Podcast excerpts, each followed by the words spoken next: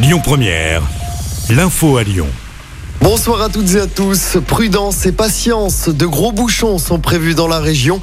La circulation sera très dense pour le traditionnel week-end de chassé croisé entre vacanciers juilletistes et haussiens. Ça s'annonce très compliqué. Demain, c'est noir dans le sens des départs et rouge pour les retours dans la région. Pour dimanche, encore beaucoup de monde attendu. Rouge pour les départs et orange pour les retours. Le détail des perturbations est à retrouver sur notre application.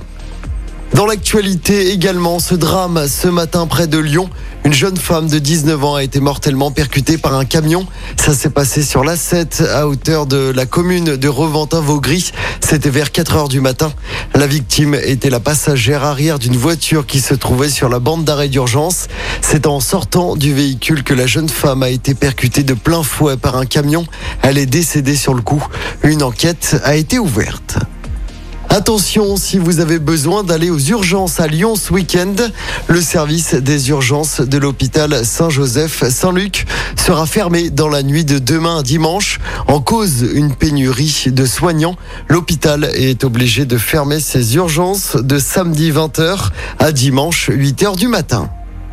Le ministre de l'Intérieur est attendu dans l'agglomération lyonnaise demain. Un déplacement qui fait notamment suite au lynchage de trois policiers. C'était la semaine dernière pour rappel dans le quartier de la Guillotière. Gérald Darmanin viendra inaugurer le nouveau centre de rétention de Colombier-Saunieux. Un centre qui est ouvert depuis le mois de février. Émotion dans la Drôme ce vendredi à la mi-journée avec l'hommage à un pompier de la région qui est décédé.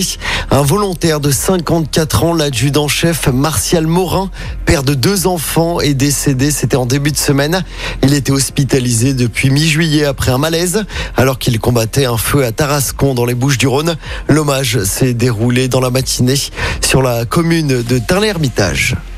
On passe au sport en football. J-1 pour le dernier match de préparation de l'OL. Les Gones affrontent l'Inter demain soir en Italie en amical. Un match qui intervient moins d'une semaine avant le premier match de l'OL en Ligue 1 en ouverture du championnat. Les Lyonnais joueront face à Ajaccio dans pile une semaine du côté du groupe Ama Stadium de Dessine. Écoutez votre radio Lyon Première en direct sur l'application Lyon Première, lyonpremière.fr et bien sûr à Lyon sur 90.2 FM et en DAB+. Lyon Première